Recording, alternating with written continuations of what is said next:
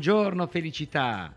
Ogni mattina 5 minuti per ricordarci che la felicità è un progetto.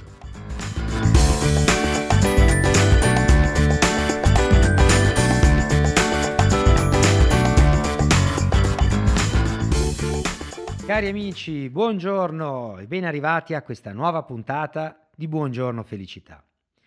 Abbiamo parlato nelle puntate precedenti di come scoprire l'indole, il carattere, la personalità di chi abita una casa osservando gli spazi, l'ambiente.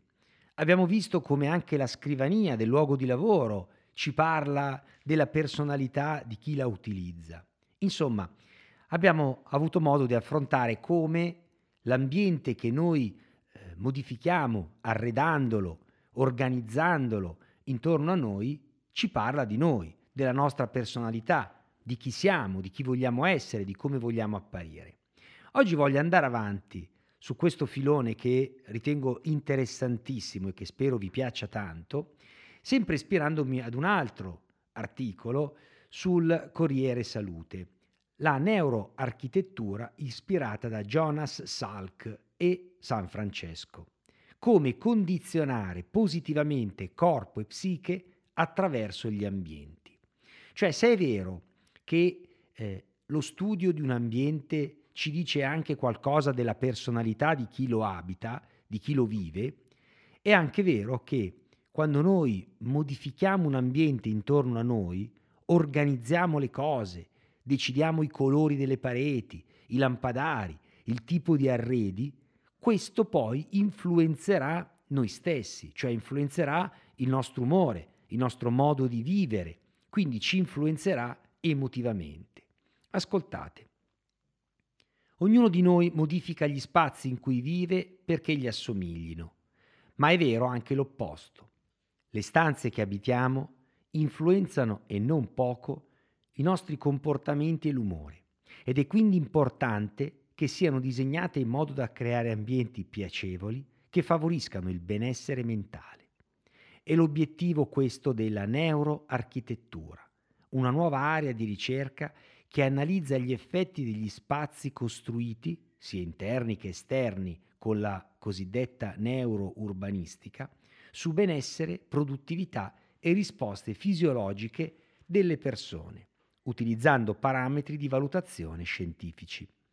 Gli albori della neuroarchitettura hanno a che fare con la scoperta del vaccino della poliomielite di Jonas Salk, in un momento di blocco mentale, alla fine degli anni 50, lo scienziato andò in vacanza ad Assisi e dopo aver visitato la Basilica di San Francesco e aver soggiornato in un monastero locale, ritrovò creatività e ispirazione. Si convinse allora che gran parte del merito fosse proprio delle proporzioni e delle caratteristiche dell'ambiente dove aveva vissuto. E così chiese all'architetto Louis Kahn di costruire un centro di ricerca che attraverso la disposizione degli spazi favorisse lo scambio di idee, la creatività e quindi le nuove scoperte. Il risultato è il Selk Institute di La Jolla, in California, il primo edificio costruito pensando a come l'architettura possa influenzare la mente. Da allora si è cercato di capire meglio come questo accada, per esempio misurando le reazioni del corpo agli spazi tramite l'elettroencefalogramma, l'elettrocardiogramma o i sensori cutanei. Per esempio, all'Università Politecnica di Valencia si è studiato come debbano essere strutturate le sale d'attesa degli ambulatori pediatrici perché i piccoli pazienti siano più rilassati possibile. Gli esperti del settore ammettono che siamo ancora lontani dal disegnare case realmente guidate dal cervello e dalle sue esigenze, ma alcuni elementi che incidono su come viviamo le stanze sono già noti, dai colori alla luce. Il passo successivo sarebbe creare spazi che siano in sintonia col carattere, indagando la personalità di chi ci dovrà vivere. Lo ha pensato l'architetto statunitense Christopher Travis, che con il progetto Through Home a cui ha partecipato anche lo psicologo Sam Goslin, costruisce e arreda case non basandosi solo sui gusti dei clienti, ma sul fatto che siano meno estroversi o meditativi, razionali o sognatori e così via. Un approccio utile soprattutto se non si vive da soli. Travis, quando si occupa degli appartamenti di coppie e famiglie, chiede, chiede sempre a ciascuno che cosa gli disturbi di più dell'altro, perché a volte, per andare d'accordo, basta separare l'armadietto del bagno, se per esempio lui è disordinato e lei non lo sopporta, oppure allontanare la tv dalla cucina per vederla in pace mentre l'altro si occupa dei piatti.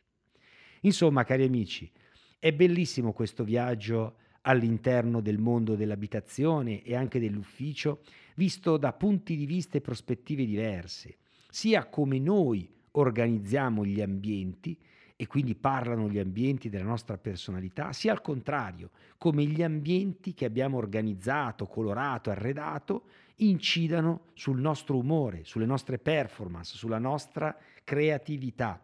Pensate quanto questo è importante in un luogo di lavoro, avere cioè degli spazi perché le persone possano stare in silenzio, pensare, oppure possano confrontarsi tra di loro. Insomma, spazi che alimentano la creatività, la vision e mantengono alta la motivazione e l'energia delle persone. Molto bene cari amici, siamo arrivati al termine di questa puntata di Buongiorno Felicità. Vi ricordo che il 13 maggio parte la nuova edizione della MIP Coaching Academy. Per gli altri l'appuntamento è a domattina con una nuova puntata di Buongiorno Felicità. Sono Mario Alberto Catarozzo, formatore e business coach professionista.